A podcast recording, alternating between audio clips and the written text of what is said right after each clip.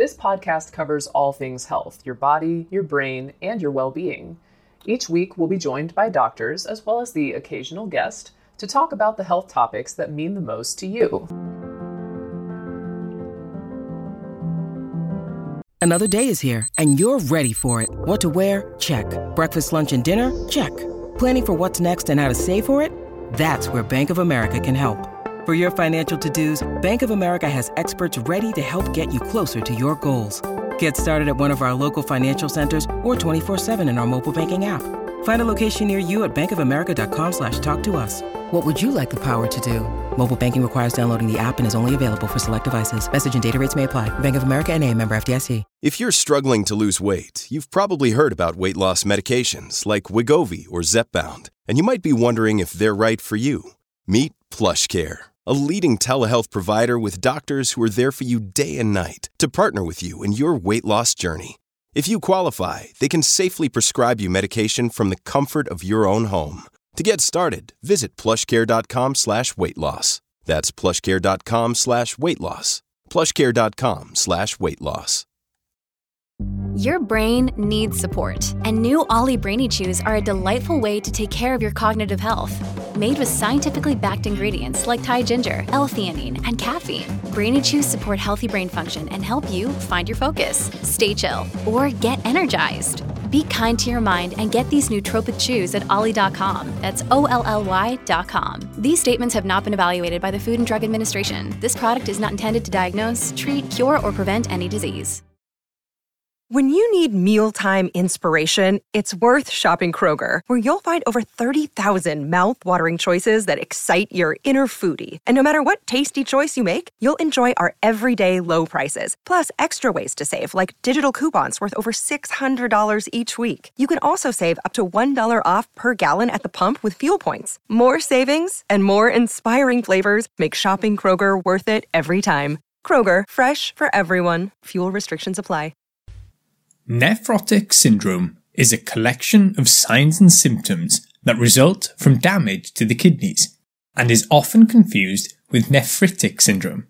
In nephrotic syndrome, there is a substantial amount of protein being lost through the kidneys in the urine, defined as more than 3.5 grams per day. This leads to hypoalbuminemia, a low level of albumin in the blood, as albumin is the most abundant protein normally in the blood. These two are defining features in nephrotic syndrome. Nephritic syndrome is different in that there is less proteinuria, but also the presence of hematuria and red blood cell or white blood cell casts in the urine, hypertension, and oliguria, which is a reduced urine output typically between 80 and 400 milliliters per day. The functional unit of the kidney is the nephron, and normally in the glomerulus of the nephron there is a specialized membrane that forms the filter, made up of a fenestrated endothelium, glomerular basement membrane, and the foot processes of podocytes, which are cells that wrap around the capillary, giving this additional filtration layer. Altogether, these structures normally act as a filter and prevent large molecules from passing through into the Bowman's capsule and renal tubules. They have a net negative charge, which may mean that they can repel other negatively charged molecules. Albumin is negatively charged. In nephrotic syndrome, there is sufficient injury to these structures to change the permeability and allow albumin and other molecules to pass into the urine, leading to hypoalbuminemia. The signs and symptoms are linked to hypoalbuminemia, which includes peripheral edema and fluid overload. Particularly in children, this can be evident as facial swelling, but can also occur in adults, particularly around the eyes. Fluid overload can mean weight gain, peripheral edema, and even the development of ascites or pleural effusion, which can manifest as shortness of breath, known as dyspnea. The reduction in the blood levels of albumin causes the oncotic pressure of the blood to fall, meaning fluid will more readily leak into the surrounding tissues, causing edema. This is sensed as hypovolemia, because less fluid is in the vessels, which then triggers the renin angiotensin aldosterone system, causing retention of salt and water. This is known as the underfill hypothesis, while another is the overfill hypothesis, where it is thought that defective renal tubules result in reduced sodium excretion, promoting fluid retention. We take this few seconds off to inform you, our valued loyal listener, about the best health and fitness podcast shows from the Nespod studios. Join us as we give you the best of the best health and wellness updates you can rely on for the treatment of chronic health problems. Classic functional medicine back to basics health tips and special updates from the best doctors in the United States of America. Check out this health and wellness podcast shows. Explore Health Talk Weekly, Healthy Lifestyle Matters, Excellent Health Digest, Healthy and Free Daily, and last but not least, Weekly Health and Fitness Corner. Also, check out Nasty Boy CC, the truest story never told fiction podcast, for that real life on the go experience with the 27 year old Golden Boy who made our guest invite number one list. He tells us about his story as it happens in real time and in real life. It's Nasty Boy CC, the truest story never told. Go get a load of that happiness because happiness is healthy as we know it. Join us every week as we continue to provide you the best of health and fitness wellness updates from around the globe. Enjoy the show.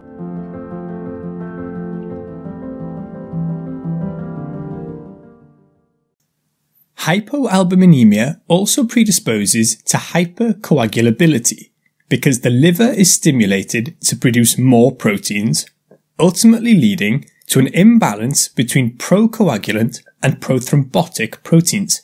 In particular, there is a loss of antithrombin 3 through the urine, which favours hypercoagulability. This can predispose to venous thromboembolisms like DVT and pulmonary embolism in particular, but can also cause arterial thrombosis, like myocardial infarction and stroke. Hyperlipidemia is also a feature.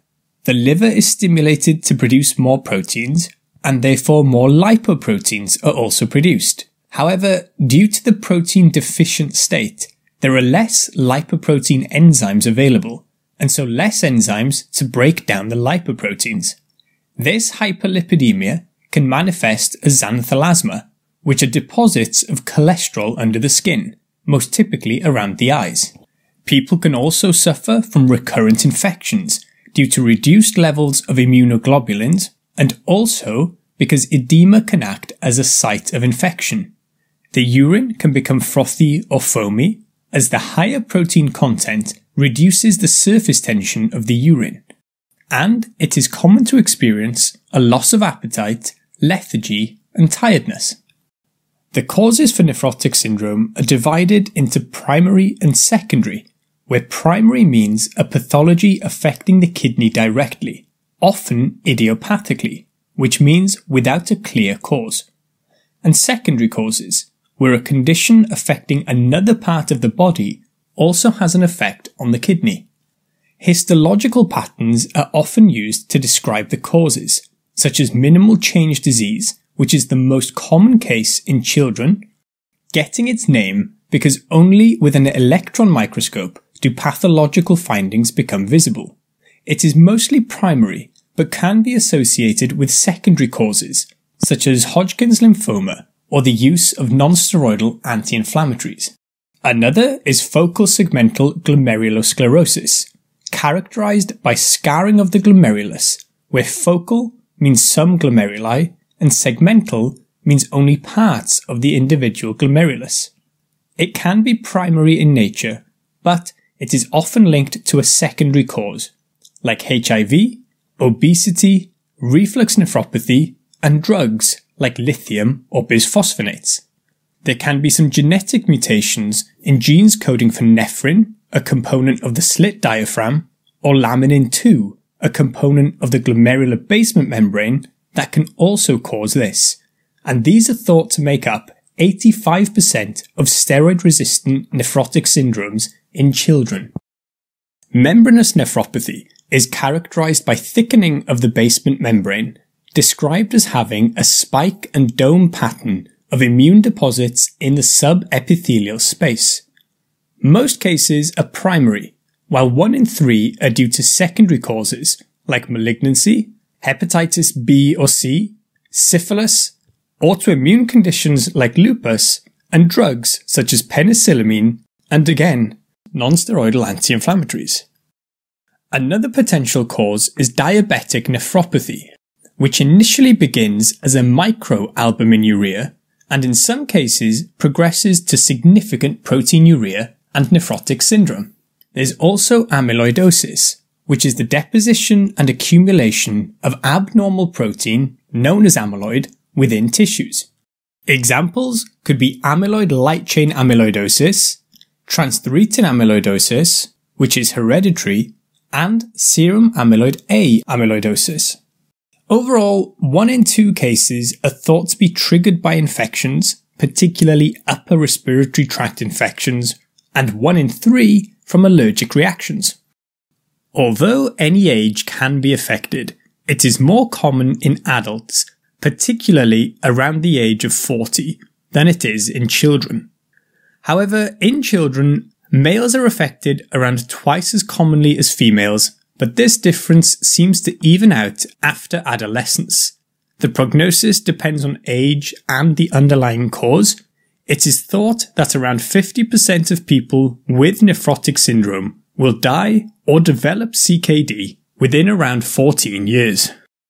The first part of the diagnosis involves confirming the significant proteinuria which may be first indicated by a urine dip, followed then by urinalysis, where urine is collected over 24 hours and protein content assessed, looking for the 3.5 grams per day threshold, or more than 40 milligrams per hour per square meter of body surface area in children.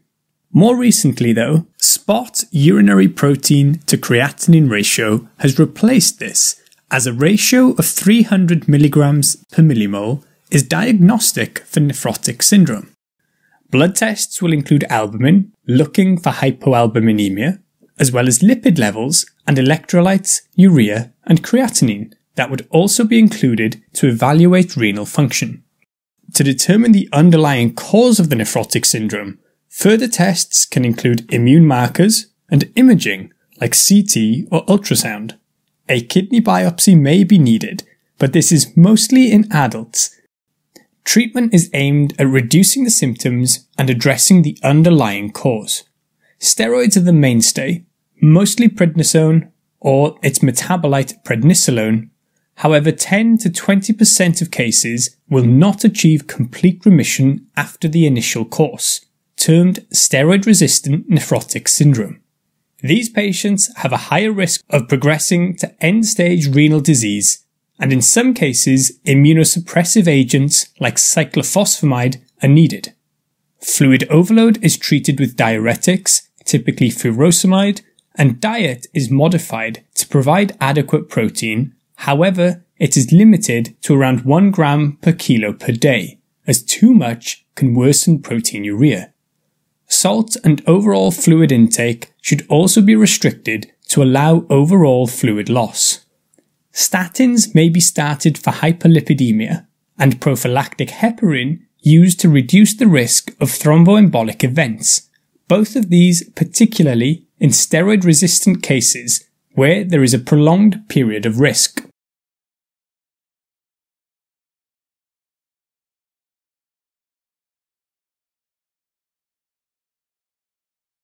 This will conclude the episode. Thanks for tuning in. If you like what you hear, please leave a comment and subscribe. Thank you.